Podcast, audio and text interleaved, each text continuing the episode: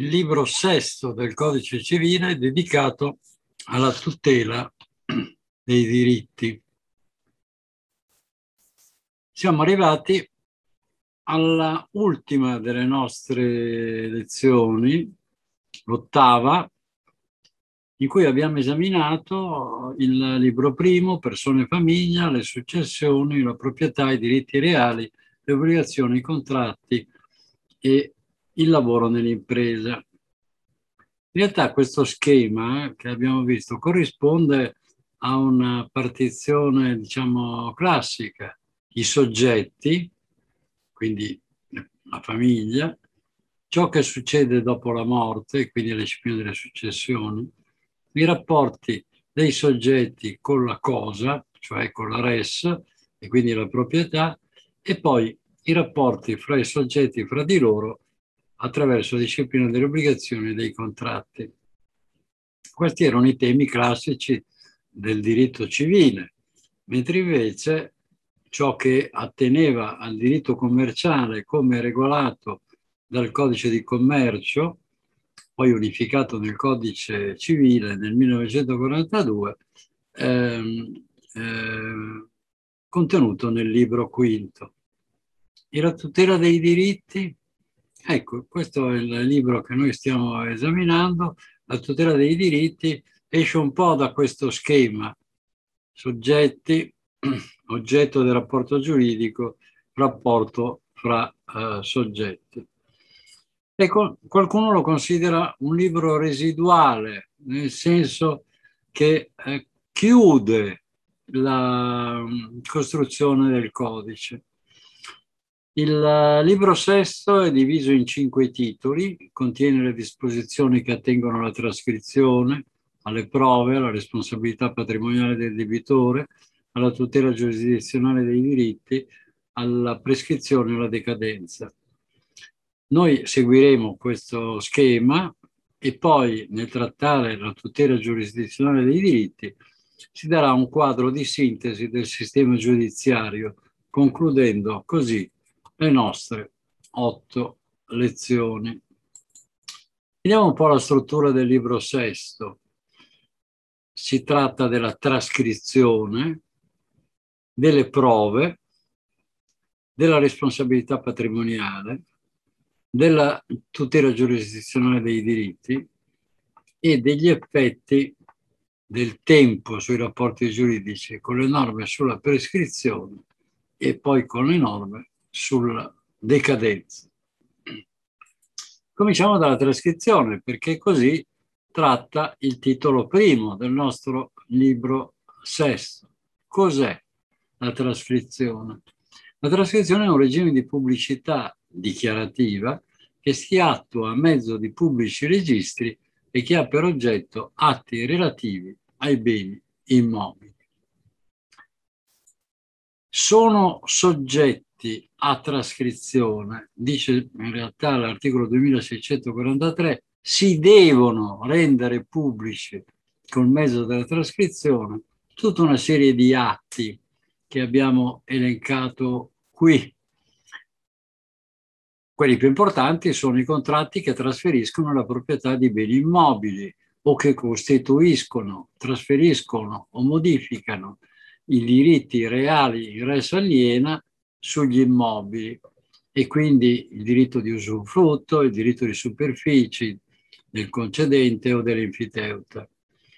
Non esaminiamo tutto l'elenco degli eh, atti che devono essere resi pubblici, ma insomma ci facciamo un'idea che tutta una serie di atti che l'uomo compie in relazione alla sua vita giuridica vanno resi pubblici e il mezzo per renderli pubblici è la trascrizione sui registri pubblici. Ma quando noi abbiamo effettuato la trascrizione, quali sono gli effetti? Eh, ce lo dice l'articolo 2644.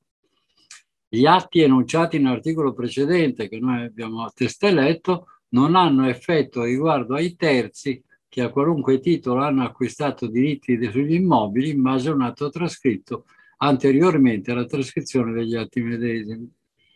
seguita la trascrizione non può avere effetto contro colui che ha trascritto alcuna trascrizione o iscrizione di diritti acquistati quantunque l'acquisto risalga in dato anteriore. Questo cosa significa nella pratica? Eh, significa che anche se con una successiva serie di contratti si dovessero cedere lo stesso immobile a più soggetti, prevale quello che ha trascritto per primo.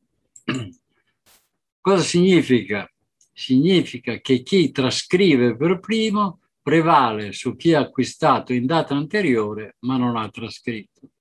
Quindi, per esempio, in un acquisto di un immobile, noi sappiamo che deve essere fatto operato pubblico o per scrittura privata.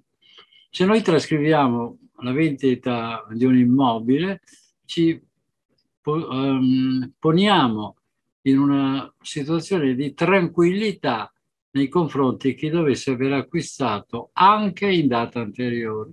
In altre parole, se lo stesso immobile è venduto a più persone, per esempio con una scrittura privata, se fosse un atto pubblico il notaio trascriverebbe subito, chi trascrive per primo è preferito. Tutto ruota, da un punto di vista tecnico, sulla nota di trascrizione. Per esempio, io stipulo una scrittura privata e ne chiedo la trascrizione sui pubblici registri.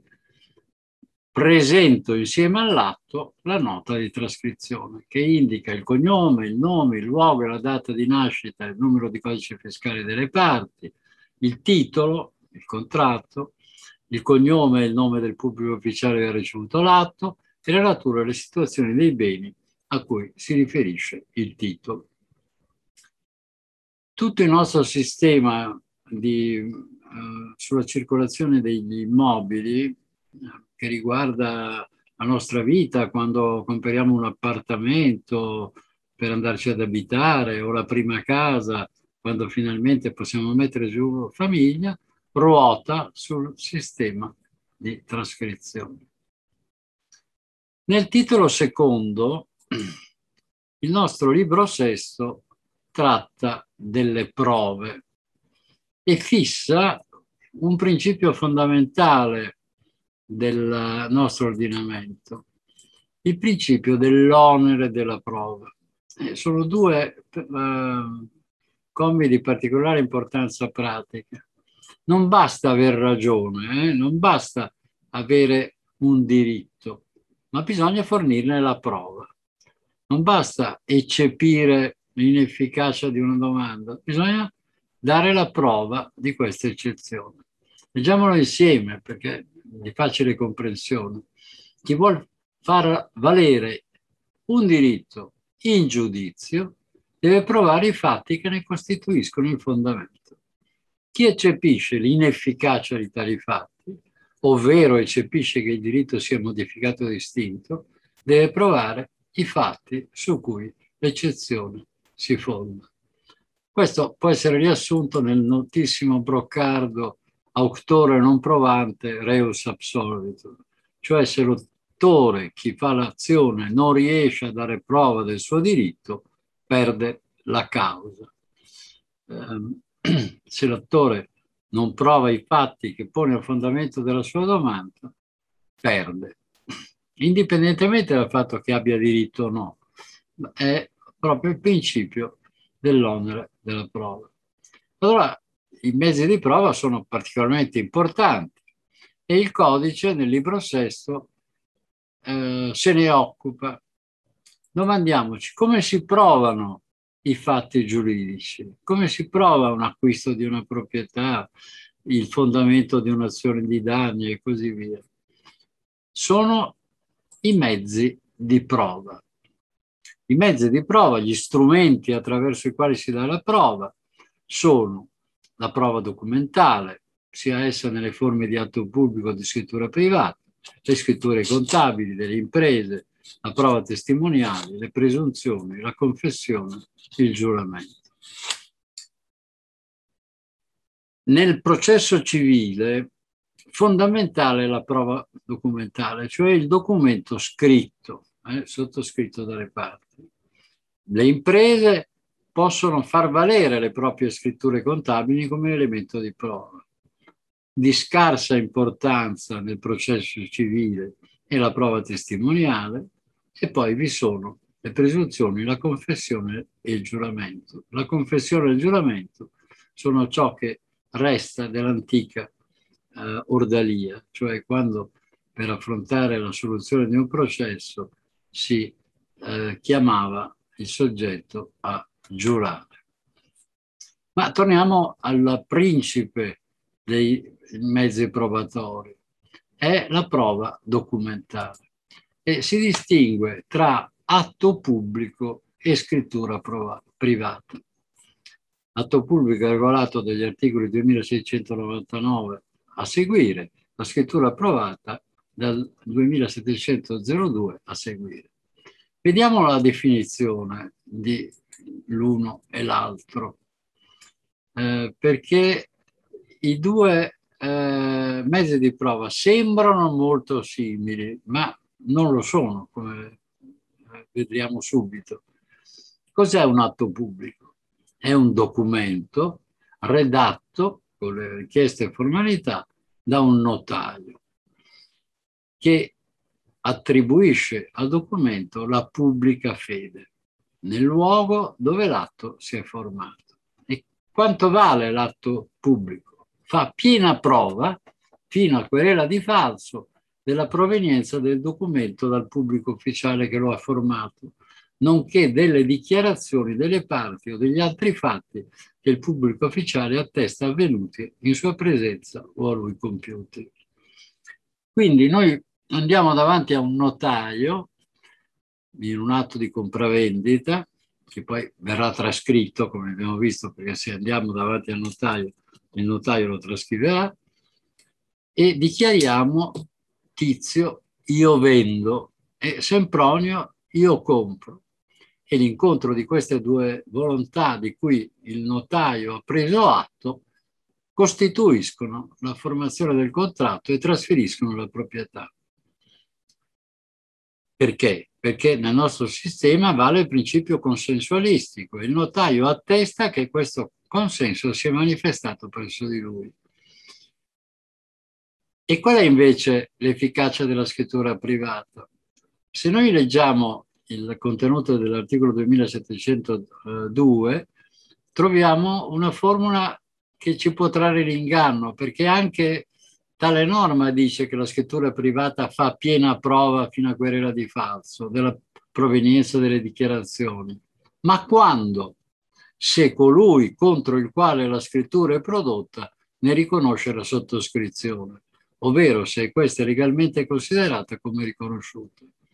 Quindi, per esempio, se noi scriviamo una scrittura privata, le due parti la sottoscrivono, la firmano, e poi litigano e una delle parti presenta questo documento all'altra parte, vale o non vale come elemento di prova?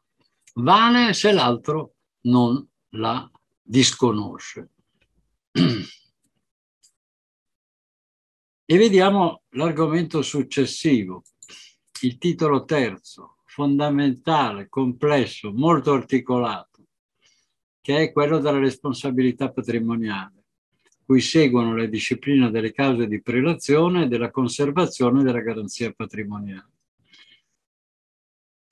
Questa norma, naturalmente, questo insieme di norme, soprattutto sulla responsabilità patrimoniale, regolano tutti i rapporti che abbiamo visto, per esempio, nel libro quarto sulle obbligazioni e contratti.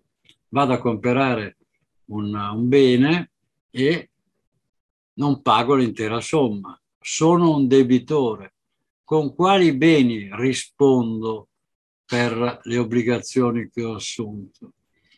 Ebbene, la norma ci dice che il debitore, abbiamo visto che è debitore nell'esame del libro quarto, risponde dell'adempimento delle obbligazioni con tutti i suoi beni, presenti e futuri, presenti al momento in cui ha assunto l'obbligazione o di cui si è arricchito in un momento successivo. In sostanza, i principi della responsabilità patrimoniale del debitore sono le seguenti. Delle obbligazioni contratte rispondono i beni del debitore e non la persona del debitore. Un tempo c'era la, la prigione per debiti e quindi il debitore rispondeva con la sua persona. Ecco l'evoluzione dell'ordinamento giuridico, rispondono i, debi, i beni del debitore e non la persona stessa. Nelle obbligazioni contratte rispondono tutti i beni del debitore e non questo o quel bene. Nelle obbligazioni contratte rispondono tutti i beni del debitore presenti e futuri e non solo i beni esistenti al momento in cui l'obbligazione è sorta o deve essere eseguita. E poi il principio che ciascun creditore può scegliere per l'esecuzione qualsiasi, qualsivoglia bene del patrimonio del debitore. Insomma, tutta la ricchezza del debitore sta a garantire l'adempimento delle obbligazioni.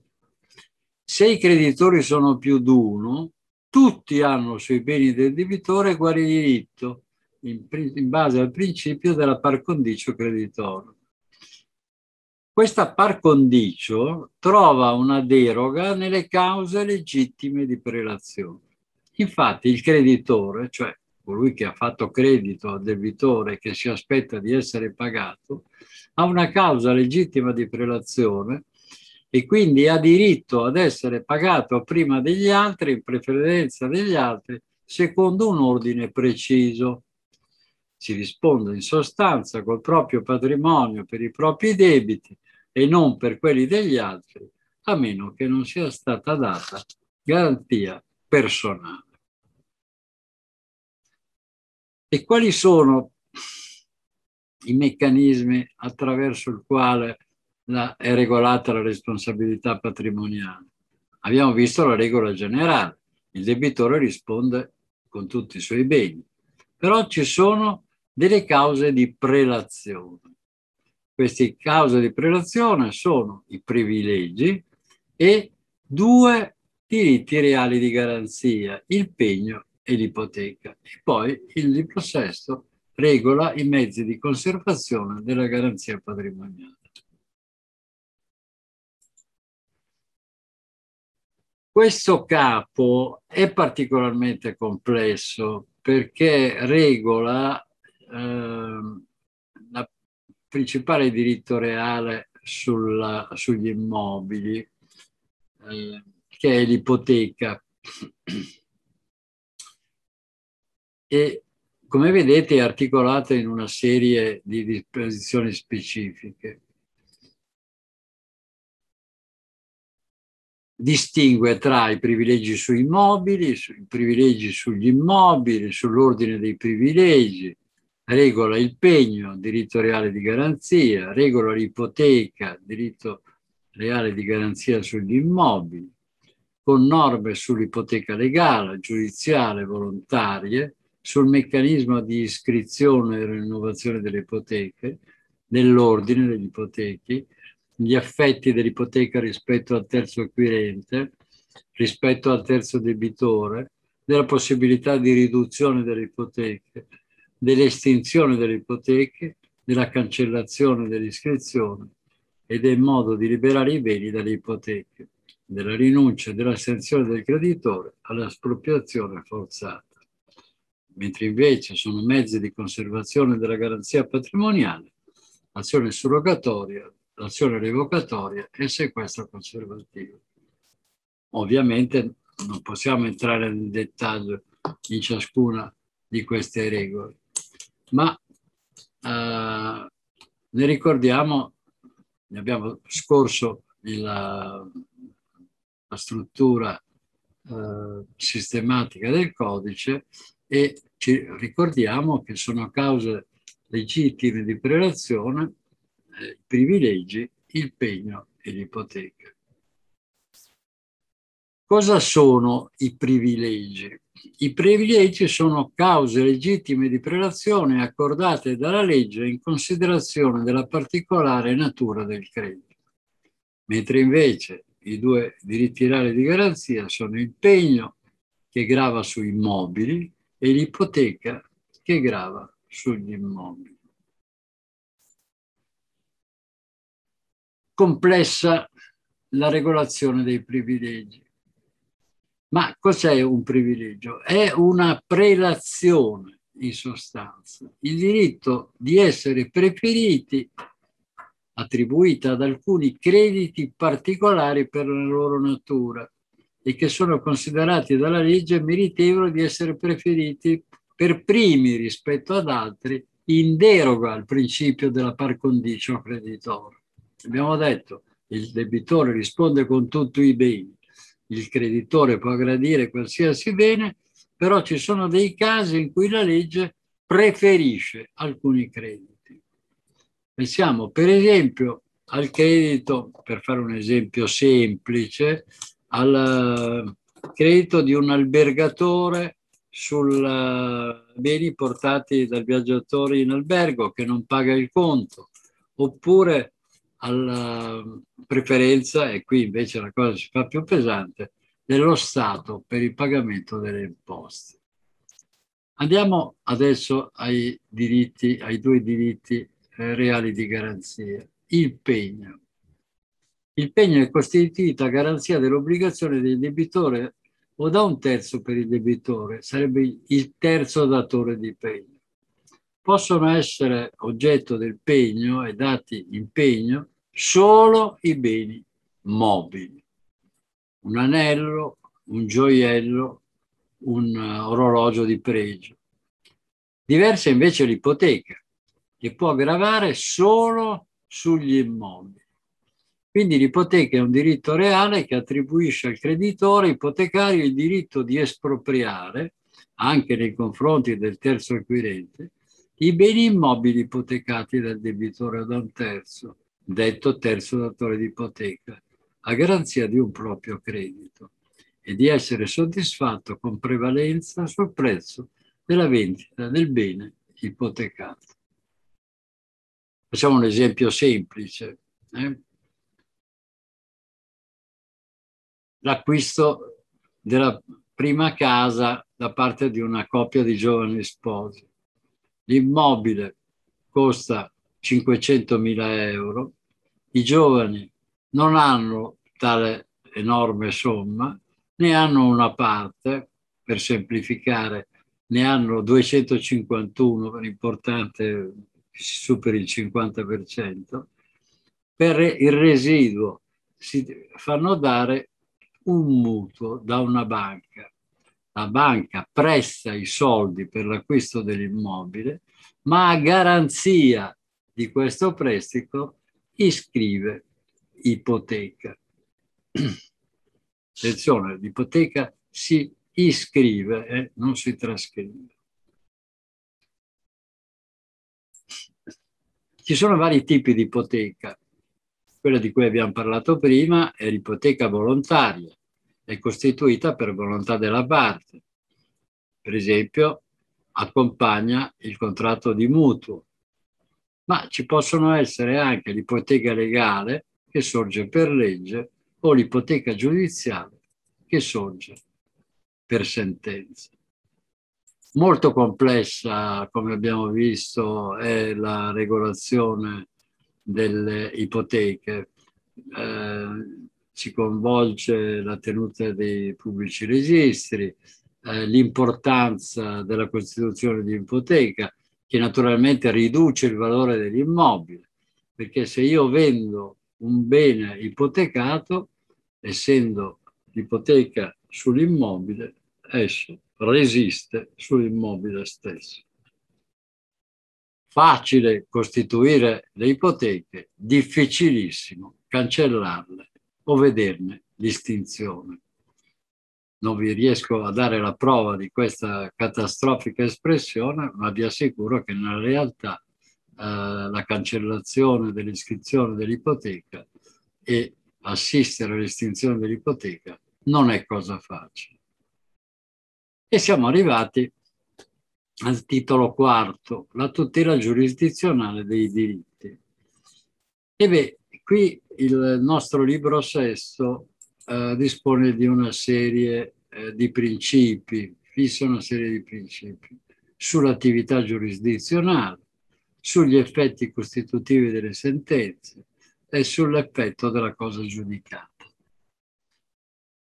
L'articolo 2907 afferma che alla tutela giurisdizionale dei diritti provvede l'autorità giudiziaria.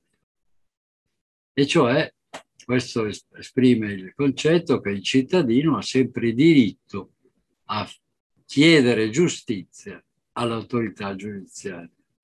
L'autorità giudiziaria, come vedremo, svolge, secondo le regole del codice di procedura civile, il processo e arriva a una decisione.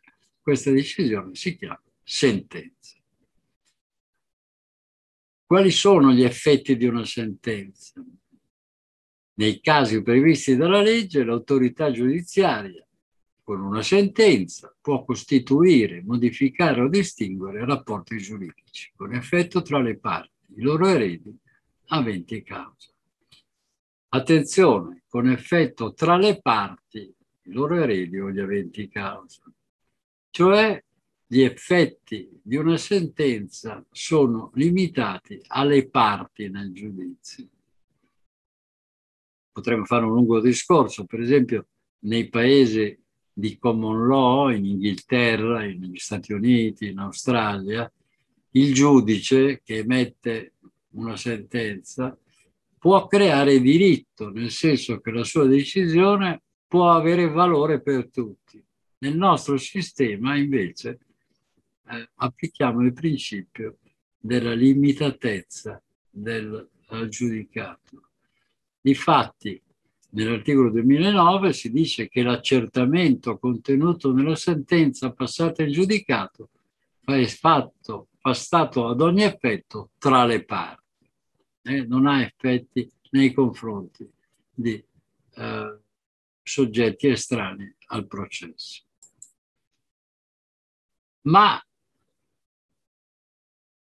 pur non potendo esaminare tutte le norme eh, che sono contenuti in questo capo, eh, non posso fare a meno per importanza di leggere con voi l'articolo 2932 che riguarda l'esecuzione specifica dell'obbligo di concludere un contratto.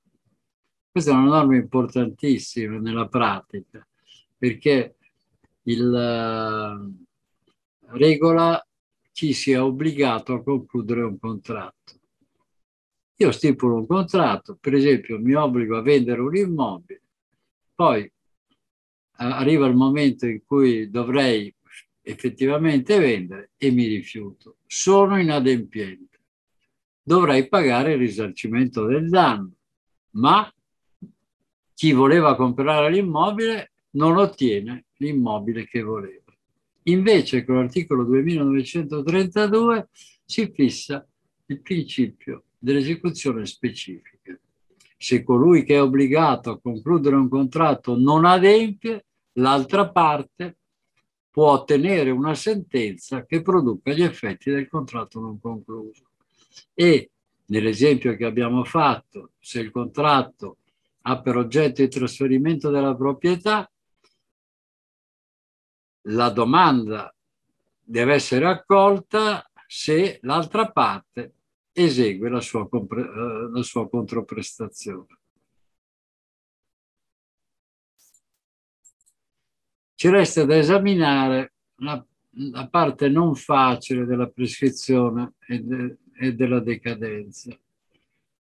Di un esame di diritto privato, vi dico subito, è una domanda insidiosa. Mi parli della distinzione della prescrizione e della decadenza. In che cosa si distinguono la prescrizione e la decadenza? Non sempre è facile capire il punto, ma vediamo almeno due concetti fondamentali. La, su che cosa si basa la prescrizione? Ogni diritto si estingue per prescrizione quando il titolare non lo esercita per il tempo determinato dalla legge. voi sapete che nel diritto penale si discute l'argomento di punta sulla prescrizione dei reati. Noi non abbiamo questa incertezza, questi dubbi, perché nel diritto civile noi abbiamo questo principio che se un titolare non esercita per vent'anni un certo diritto, lo perde. In sostanza la legge preferirà colui che appare essere titolare piuttosto che un lontano titolare che non si fa vedere per vent'anni. Qual è dunque il fondamento della prescrizione? Il fondamento della prescrizione è la certezza dei rapporti giuridici, assicurando la stabilità dalle situazioni di fatto che si sono consolidate nel tempo. Non sono proprietario. Mi metto a coltivare il campo per vent'anni, il proprietario del campo ha vent'anni per venire a dire tu non puoi coltivare il mio campo. Se non lo fa, dopo vent'anni, colui che per vent'anni è stato sul campo viene preferito e diventa proprietario. Ma quanto tempo ci vuole? Abbiamo parlato di un tempo lungo. Ecco, il termine della prescrizione ordinaria è dieci anni. Il termine ordinario della prescrizione sono dieci anni. Insomma, si pensa che se per dieci anni io non faccio nulla per difendere il mio diritto, per farmi vedere o per esercitarlo, vuol dire che non mi interessa per niente e quindi lo perdo. Vi sono poi delle prescrizioni più brevi. Eh? Ne ho fatto alcuni esempi. Per esempio, le annualità delle rendite perpetue, il capitale nominale dei titoli di Stato, le pensioni alimentari, le pigioni delle case, gli interessi in generale, le indennità spettanti dalla cessazione del lavoro. Si parla, e questo è un punto abbastanza, diciamo, giuridico, non, di prescrizione estintiva e di prescrizione presuntiva.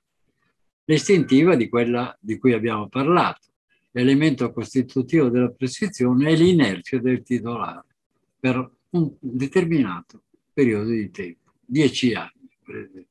La presuntiva è fondata sulla presunzione dell'adempimento. Quindi si presume, anche in mancanza di prova, che l'obbligazione sia stata adempiuta. Volete qualche esempio di prescrizione presuntiva? Il diritto degli albergatori, per esempio, è più facile da capire. Dice l'articolo 2954, si prescrive in sei mesi il diritto degli albergatori e degli osti per l'alloggio e il vitto che somministrano. Cosa vuol dire? Vuol dire che se un albergatore dopo un anno mi viene a chiedere il pagamento dell'alloggio che ho fatto nel suo albergo, e beh, si presume che io l'abbia già pagato. E questo è il senso, no? Eh, no non, si ha, non si ha l'acquisizione di un diritto o la perdita di un diritto, ma la presunzione che eh, io abbia già pagato, il che vuol dire che eh, dopo sei mesi posso buttare via la ricevuta del pagamento. No? Non sarei stato più in grado di conservare tutte le ricevute, per esempio dei viaggi fatti durante le vacanze estive. Ecco, dopo sei mesi dalle vacanze estive, se l'albergatore dove ho, passato le mie vacanze mi viene a chiedere di pagare un conto, io non ho più la, la ricevuta del pagamento. E beh, si presume che io abbia pagato. Abbiamo parlato di prescrizione e decadenza. Ma cos'è la decadenza? Diversa dalla prescrizione la decadenza. La decadenza è la perdita di un diritto per il suo mancato esercizio. Hai un termine molto breve, non lo esercito, lo perdi. Eh, lo perdi. E quindi ogni diritto si estingue per prescrizione quando il titolare non lo esercita. La decadenza invece è la perdita di un diritto per il suo mancato esercizio nel termine stabilito. Insomma, questa è la differenza. Nella decadenza io ho un termine entro il quale devo esercitare il diritto. Se non lo faccio, lo perdo. Quindi, fondamento della prescrizione è la certezza dei rapporti giuridici, fondamento della decadenza è l'esigenza di definire in un breve tempo una situazione giuridica eh, incerta. Ecco ancora una tabella tra, che descrive le distinzioni tra prescrizione e decadenza. Ci resta di dire qualcosa a conclusione dell'esame, della carrellata che abbiamo fatto nei nostri famosi sei libri del codice civile, con due parole sul sistema giudiziario che si tutela, si collega con la tutela dei diritti. E beh, noi quando abbiamo guardato insieme il libro primo, il secondo, il terzo, il quarto e il quinto, abbiamo parlato di un diritto privato sostanziale, regole che regolano la vita dei cittadini. E beh, possiamo dire che il processo civile è il luogo di verifica della norma giuridica di diritto privato.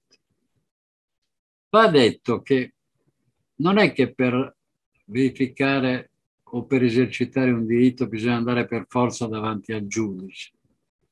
La maggior parte dei contratti sono eseguiti tra le parti senza bisogno di far cambio. Eh, la maggior parte dei rapporti familiari trovano soluzione senza andare dal giudice. Però c'è sempre la possibilità, se c'è un dubbio sull'applicazione di una norma o si teme un'ingiustizia, di chiedere la verifica della norma privatistica al, al sistema giudiziario. E qual è questo sistema giudiziario? Abbiamo un sistema, come dice, a piramide. Si parte dal basso, dal giudice di pace, al tribunale, alla Corte d'Appello e alla Corte Suprema di Cassazione semplificando quello che semplice non è, possiamo dire che le controversie più semplici, magari di valore modesto, ma sempre importanti, come per esempio controversie di natura condominiale che ci rovinano la vita, competente il giudice di pace. Per le cause più complesse si va in tribunale. Però il tribunale è anche il giudice d'appello delle decisioni e delle sentenze del giudice di pace. Nello stesso tempo il tribunale giudica di prime cure in prima istanza su una controversia, diciamo così, complessa e la verifica di una sentenza di tribunale è fatta presso la Corte d'Appello. Al di sopra di tutto, la Corte Suprema di Cassazione che decide su questioni di puro diritto. Noi abbiamo quindi il doppio grado di giurisdizione. Questo è un principio fondamentale della giustizia. Ho sempre il diritto di andare davanti a un giudice di grado superiore se non sono contento della decisione di primo grado, se non credo che sia stata fatta giustizia. E quindi si parla di principio gerarchico dell'amministrazione della giustizia attraverso il controllo del doppio grado di giurisdizione. Una decisione del tribunale può essere appellata alla Corte d'Appello. Un altro principio a cui abbiamo fatto cenno è il limite soggettivo del giudicato. Ecco, qui lo esprimiamo come principio, anche se lo abbiamo accennato poc'anzi. E cioè cosa significa i limiti soggettivi? significa che una sentenza di tribunale fa stato solo fra le parti nel processo. La sentenza fa stato e ha efficacia esclusivamente fra le parti del giudizio. Certo, se c'è un caso simile, il giudice si può ispirare a un precedente simile e lo fa, eh? Eh, la maggior parte dei casi.